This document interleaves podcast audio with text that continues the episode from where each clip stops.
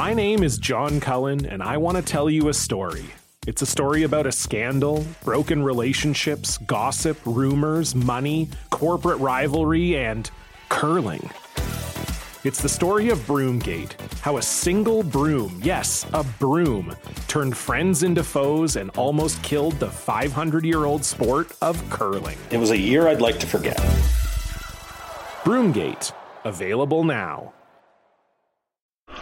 You're listening to a Frequency Podcast Network production.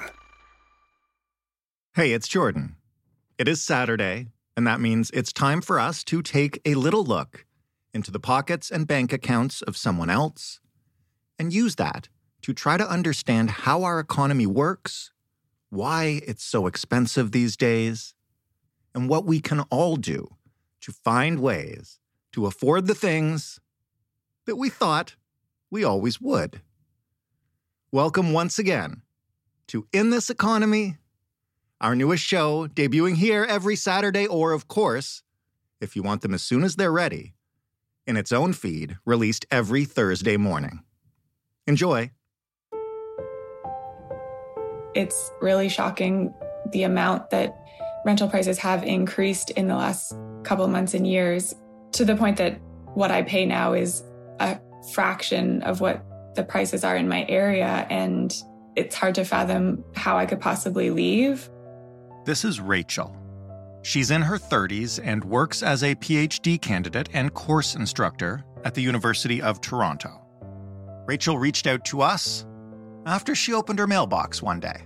I received a sort of circular distributed mailer thing from my MP that was specifically talking about and addressing the housing crisis. And at the same time, nowhere on the pamphlet did it mention any protections for renters or anything around that. So I just found it a bit disappointing and shocking that in a housing crisis, we're barely talking about rent. This is especially concerning to Rachael. She's not saving up for a mortgage anytime soon, so renting is her only path. There's this disappointing social narrative that moving out of being a renter is the goal for everyone. And there's a lot of people for whom that's just A, never going to be an option, and B, not even what they're looking for. And myself, for example, I am in academia, which means that like where I live can be really variable. And so I will be having to find new places to rent or new places to live. And so it's not as though the current rent controls that exist in Ontario will actually benefit me because I will be changing residences from time to time. And while Rachael's current apartment is relatively affordable, it's just not where she sees herself long term. I currently pay, I think, honestly, around half of what is the average rent price in Toronto right now and for a, a one bedroom. And if I try to move, my rent will double, if not more. Um, there's a new building built in my area, and looking at the rents there, they are 4,200 for a two bedroom in my area. And I just was like, that's just like wild to me. Like most provinces and territories, Ontario doesn't have policies that keep rent from skyrocketing in between tenants.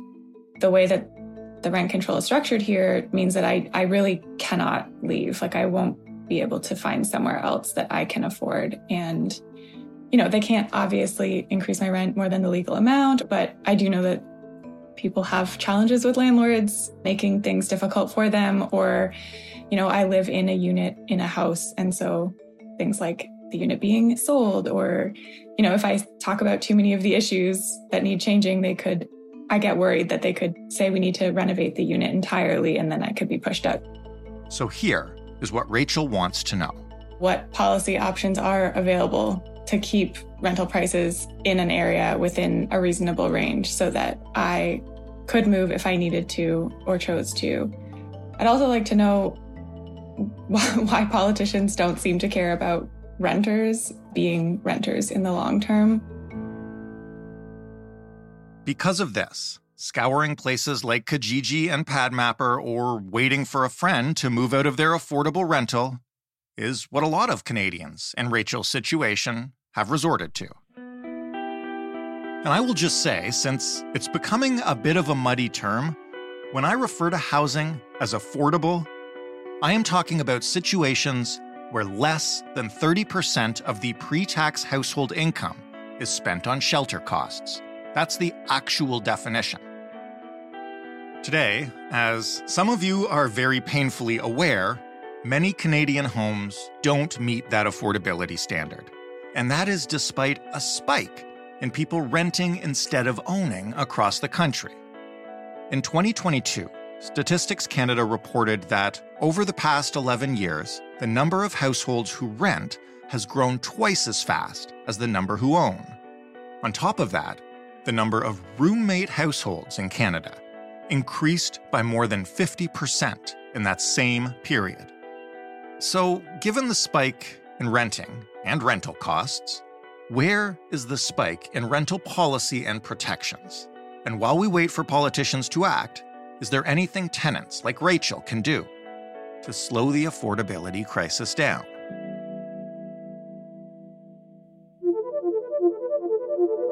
I'm Jordan Heath Rawlings, and you're listening to In This Economy. It's a show that tries to help you understand the systems behind your money problems. From grocery bills and credit card debt to cars to babies and, yeah, paying the rent. In every episode, I start by talking to a person like Rachael, who is facing a financial challenge, and then I speak to an expert who understands how to deal with it Somebody who can explain not just the factors behind the problem, but who can offer, if not perfect solutions, then things to work towards, options that might help, even in this economy.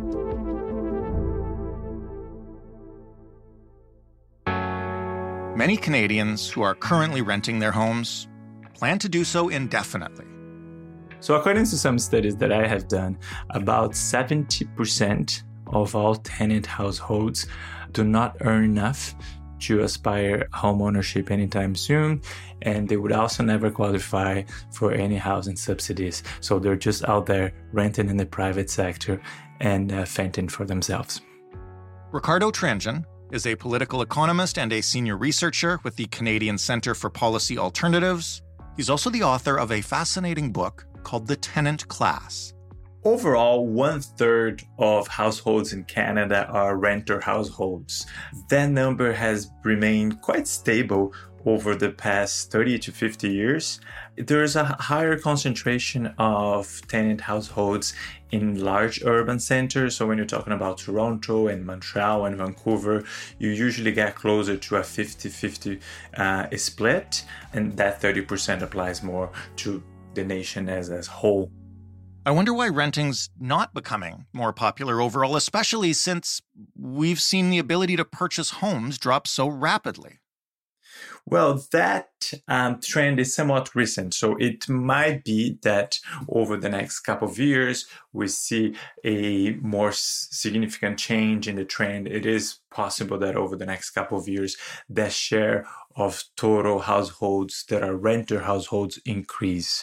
Overall, in Canada, we we tend to focus a lot on home ownership. That mm-hmm. is what the middle class aspire because that is the type of tenure that is more directly associated with uh, housing security so people feel more secure right. if they own they feel like they can you know make plans and and be part of their community and sign up their kids to a particular school and they will be able to stay there in that place for a long time if they own as opposed to renting where things might happen they might get kicked out they might be asked to move and so there is a huge huge emphasis among Canadian middle class families to try and access home ownership, which is not the way it is in every country, but that's how, how we are over here.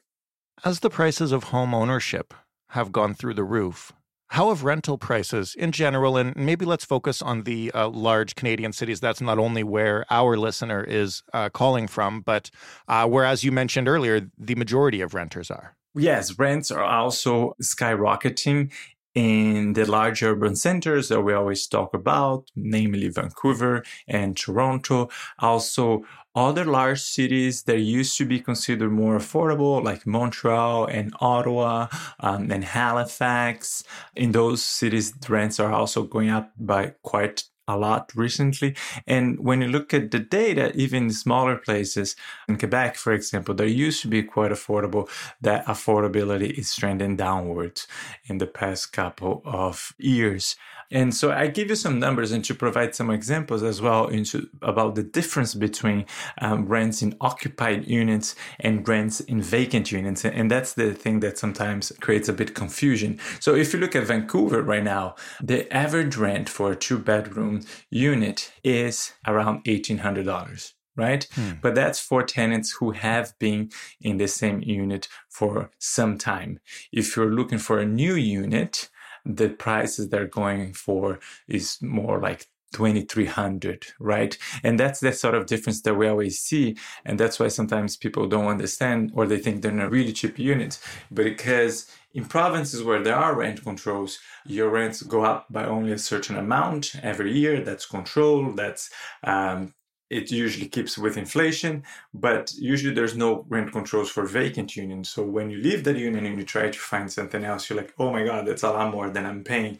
Mm. And it's kind of because of that. So in Toronto right now, for the average for an occupied two bedroom is 1600 but if you try to look for another one it's 2100 right? And these are averages of course you can find places that are way way more expensive. It's depending where you look. And in large cities there's various um, neighborhoods and a lot of discrepancy between right. neighborhoods close to downtown and farther away. You mentioned we have a huge focus on home ownership i want to know where that comes from and why, when we consistently hear all levels of government talk about a housing crisis uh, in this country, the answers that we hear most of them propose all seem to be addressed to helping more Canadians afford to buy a home. Where is essentially, where's the love for people who are trying to rent? That's accurate. A lot of our policies are geared towards providing folks for more access to home ownership, especially when election come. Those election platforms are usually filled with promises and, and policies with that objective. Sometimes those policies are even a little bit counterproductive because a lot of them involve providing families with more credit and that additional credit could actually help to increase their prices of housing because people are, accept, uh, are able and willing to continually bet more and more on the price of those houses. But it is a combination of culture and policy and economics. So culturally, we associate homeownership with security, and not only with security, we, we actually associate with success as well. It is the mm. sort of the milestone of a successful middle class life. You know, you have to buy and own your own house, but also government policy has since World War II uh, put a lot of emphasis on giving folks more access to home ownership through various agencies and, and financial schemas. And a lot of emphasis has been there. And when it comes to the rental market, by and large, the approach has been to just allow folks to fend for themselves and then to provide very low income families with either a subsidy that helps them to pay rent or social housing unit where rents are geared to income or rents are lower. But by and large, that has been a very sort of residual policy in this in the sense that it's targeted and it's really targeted at very low incomes.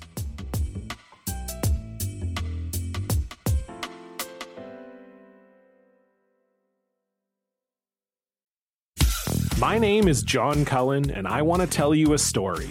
It's a story about a scandal, broken relationships, gossip, rumors, money, corporate rivalry, and curling. It's the story of Broomgate, how a single broom, yes, a broom, turned friends into foes and almost killed the 500 year old sport of curling. It was a year I'd like to forget. Broomgate, available now. When we talk about what legislation is targeted towards helping renters, I think we almost all go to rent control or rent regulations. Maybe as we get into this, um, can you explain what those are and how they work and And maybe more importantly, as you sort of mentioned with your earlier example of Vancouver, why they don't always work. Yes, rent controls are policies that are put in place to limit how much rents can go up year over year. The most common rent controls that we have in Canada right now uh, in provinces like British Columbia, in Manitoba, in Ontario, in Quebec, and Prince Edward Island are rent controls on occupied units, meaning once you come in, you rent a unit, there's a certain amount that you agree to pay, and that amount can only go up by so much at the end of the year. That so much is a guideline that the government announces, usually around October, and is usually attached to the rate of inflation for that year. So that's rent controls on occupied units. We used to have in some provinces to have rent controls on vacant units, which means that once you leave your unit, the next tenant would only be asked to pay that same controlled rent increase that you would have paid had you stayed, right? So, you know, the, the, the rent control is applied to the unit, not to the tenant. But then, you know, in the past years, places like in the past decades, actually, places like Ontario and, and British Columbia, we adopt vacancy decontrol, which means that between tenancies, landlords can increase rents by however much they want. And on average, it's by a lot. In Ontario right now, the average rent increase for turnover units is around 27%. So rent goes up by almost up by almost 30% between tenancies. And there are other ways you can, you know, fine tune and target rent controls, but that's kind of like the gist of it of what we have in Canada today. Uh, maybe I'm being simplistic, but the way you've just described those two different forms of rent control and the lack of vacancy controls would seem to imply that landlords have a huge interest in getting tenants out of their units and getting new ones in.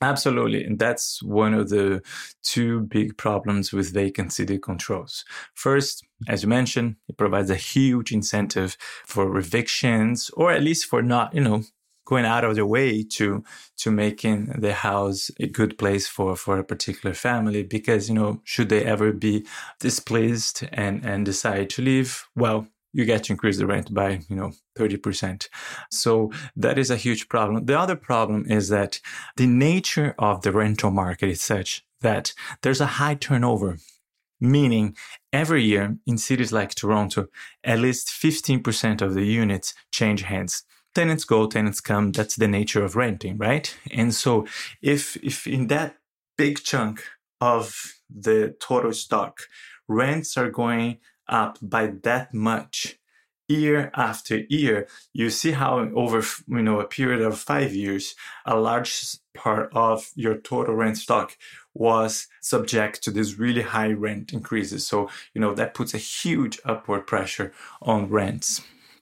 This brings us to one aspect of the specific question our listener asked us, which is they're in a situation where they do have rent control, but uh, their current place doesn't have the amenities or maybe the location that they need. So they would love to be able to move to a different unit.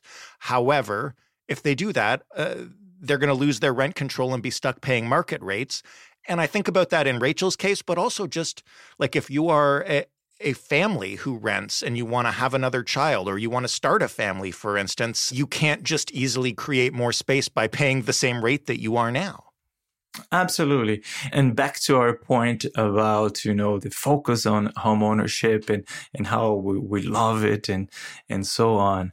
There are actually many benefits to renting. And one of the underrated benefits of renting is mobility.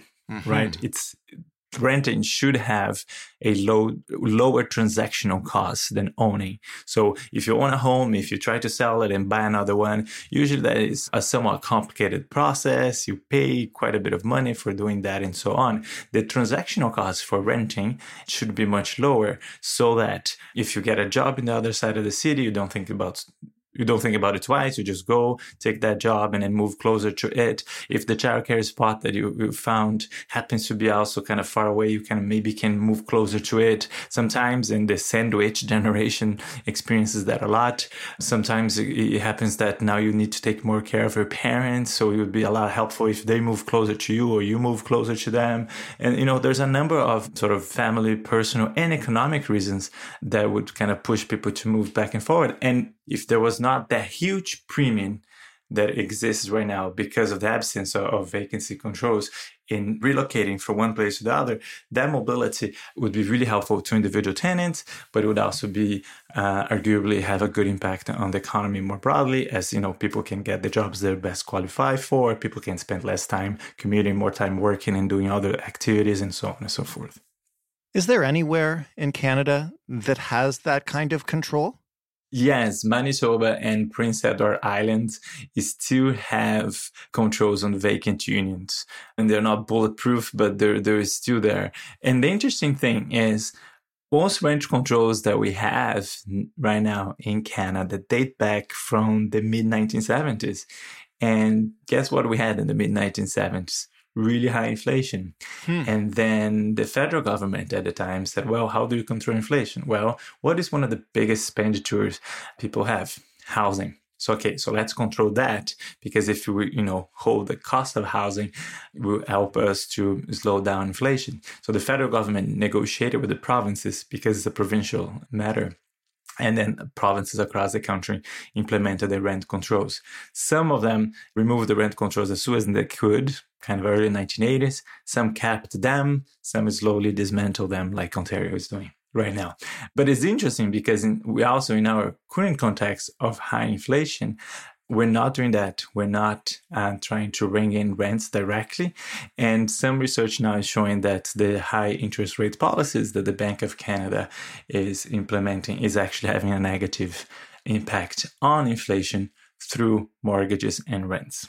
So, why wouldn't we attempt the same thing that we did last time we faced high inflation and higher rents? We see a ton from governments about uh, homeowners and prospective homebuyers and we don't hear a lot when it comes to supporting renters. Why wouldn't we simply just do what we know has worked before? I think the political consensus has shifted quite a bit to what many would refer the right, or more specifically, in the 1970s, there were more politicians, there were more governments willing to use government's regulatory powers to control and, and, and have a direct impact impact on social and economic policy. You know, since the 1980s and, and, and up to this day, governments have been very shy at using regulation to ring in the market, to tell businesses what to do and what not to do. The free market ideology has become quite stronger. And I think that just large extent explains government's reluctance to, to act on a number of fronts. Um, during the pandemic, we had a little bit of a hiatus on that approach because the government did kick in and did what had to do. And then some people thought that would be a different, you know, new moment, uh, new epoch in terms of government interventions. But no, you know, governments continue to be quite shy on that front. But with rent controls specifically, rent controls have a really bad reputation. And, and for two reasons. And that's quite unfortunate because we need a serious conversation about rent controls in Canada. But quickly, the two reasons are first, we had what we call the first generation of rent controls. Right after, um, and during and after the, the Second World War, we had this blunt rent freezes for undetermined amount of times. And it was just, you know, the cost of living was too high. There was not enough housing. People were paying too much in rent and governments just froze rents. And not only in Canada, in other countries too. And they froze without telling folks how long it would be frozen for.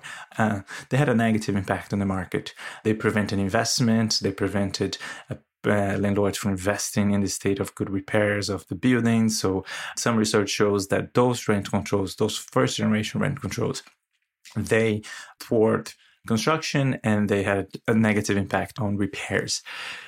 Problem is the real estate industry to this day use those studies to argue against rent controls hmm. in a self-serving sort of way because no industry likes to have price controls that prevents them from raising prices for uh, increasing their margins of profit. So whenever talk about rent controls, they say, "Oh, it's bad. We will stop construction." You know, and if you ever push back and ask for any sort of proof of that, they will come out with some 1955 study and throw it at you. And also because the new classic economics that today kind of supports a lot of the public policy choices that we make.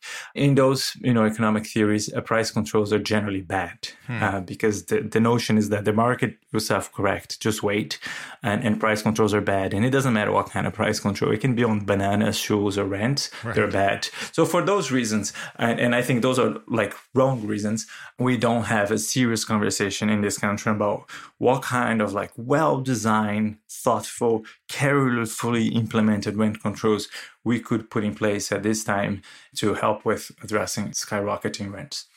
Since it doesn't look like uh, that thoughtful, serious conversation will happen and lead to new policy, at least not at the moment, what should renters do? What options do they have? What would you recommend to somebody either uh, like Rachael, who is stuck in an apartment that doesn't work for them but can't move because they'll lose their rent control, or somebody who's looking at, you know, new leases and is floored by the price?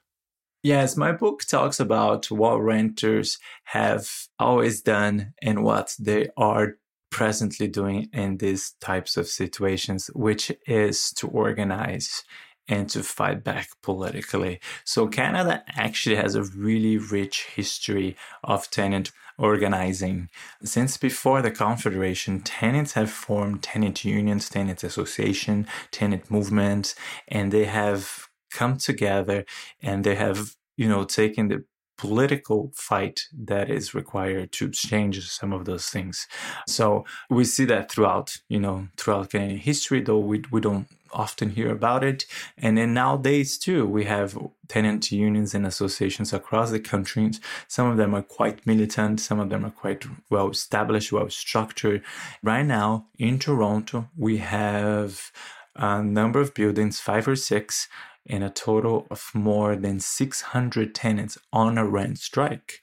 And that is the sort of the outcome of that organizing and that work where tenants will take matters on their own hands and push back against the landlords that are, you know, either pushing rents by too much, uh, increasing rents by too much, or not completing uh, renovations, or you know, trying to evict folks, and so on and so forth. How does a rent strike work, and why is it effective? Uh, rent strike is in a number of ways very similar to uh, a labor strike.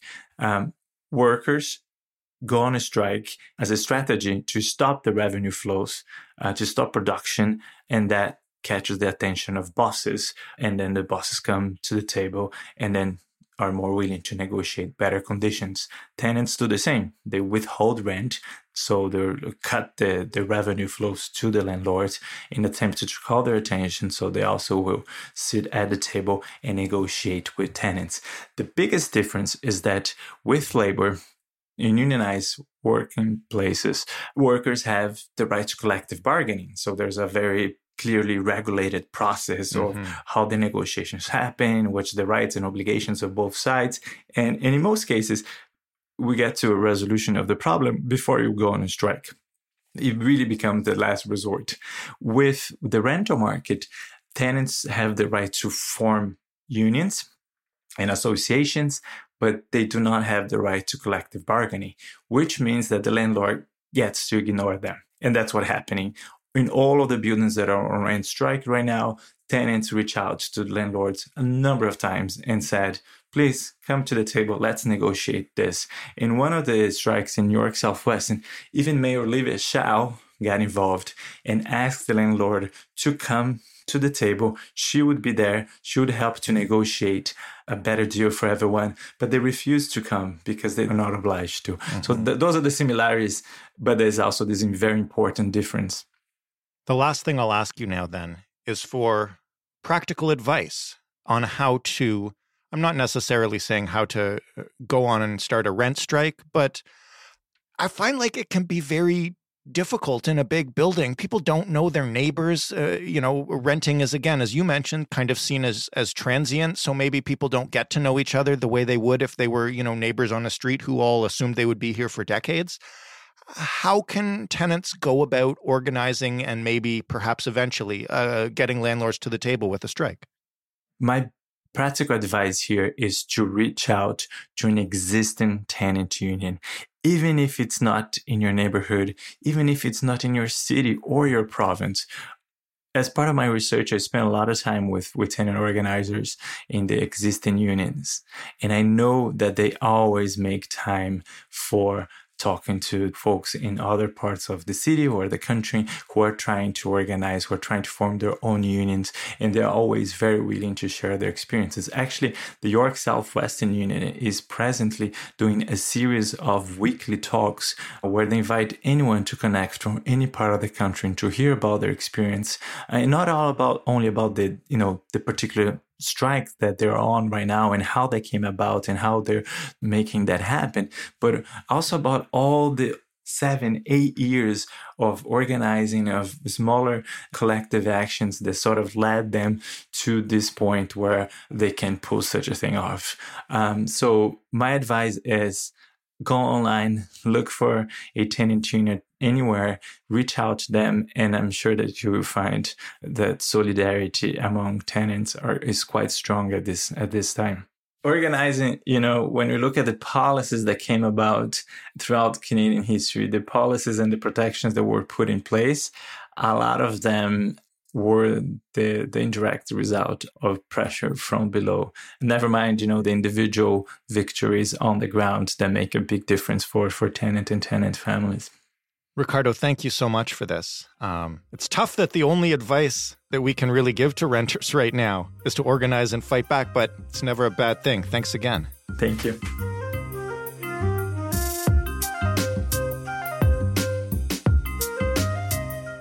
You can find Ricardo's book, The Tenant Class, wherever books are sold. And if you're wonky about this stuff, you can check out his research by heading to the Canadian Centre for Policy Alternatives at policyalternatives.ca.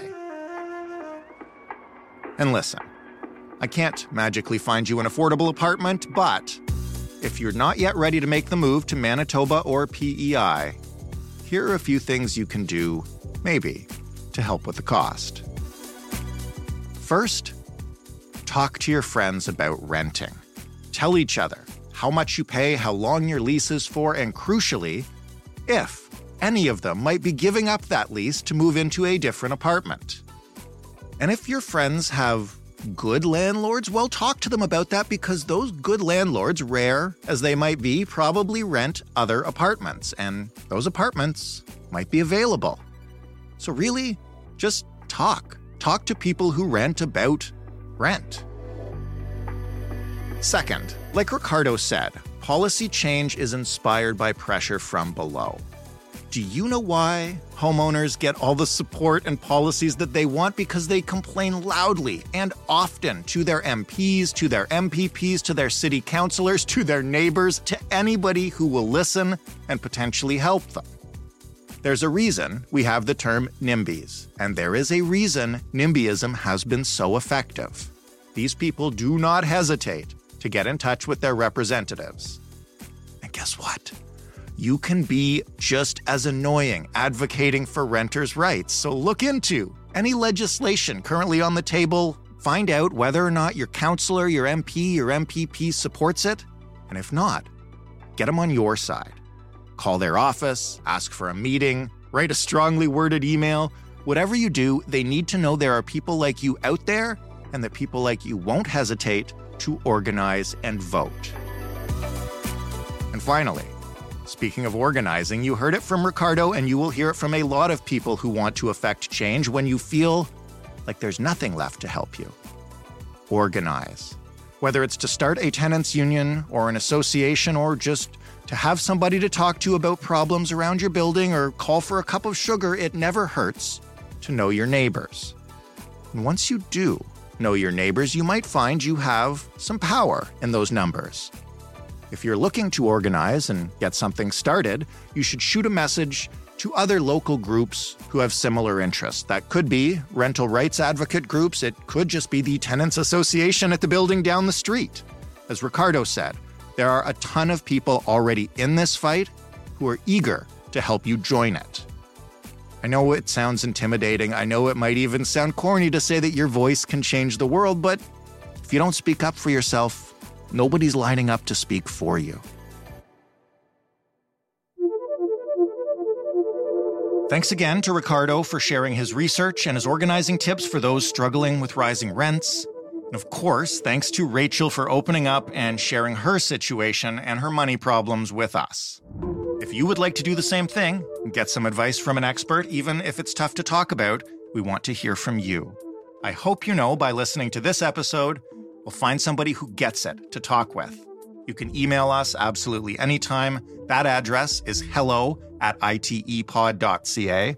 You can also call us and leave a voicemail and talk it out. Remember, if you're going to do that, that somewhere in the voicemail, you need to leave your name and number so we know how to get in touch with you. That phone number is 416 935 5935. Again, it's 416 935 5935. We don't actually need your real name, but we do need your real situation and your real numbers. If you want to find us on social media for a little bonus content, we are on both Instagram and TikTok at In This Economy Pod. This is my first time on TikTok. Be gentle. If you want more of this show, or if you'd like to share this show with somebody you think could use it, we would be extremely appreciative of that. And if you listen to podcasts at all, you know how to do it. It's by liking, by rating, by leaving a review, by subscribing, by following, by doing whatever your favorite podcast app lets you do to get the word out.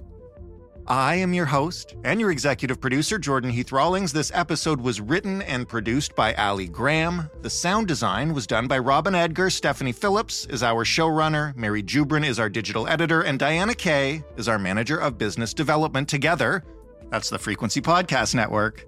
Thanks once again for listening. We'll talk to you next week on In This Economy.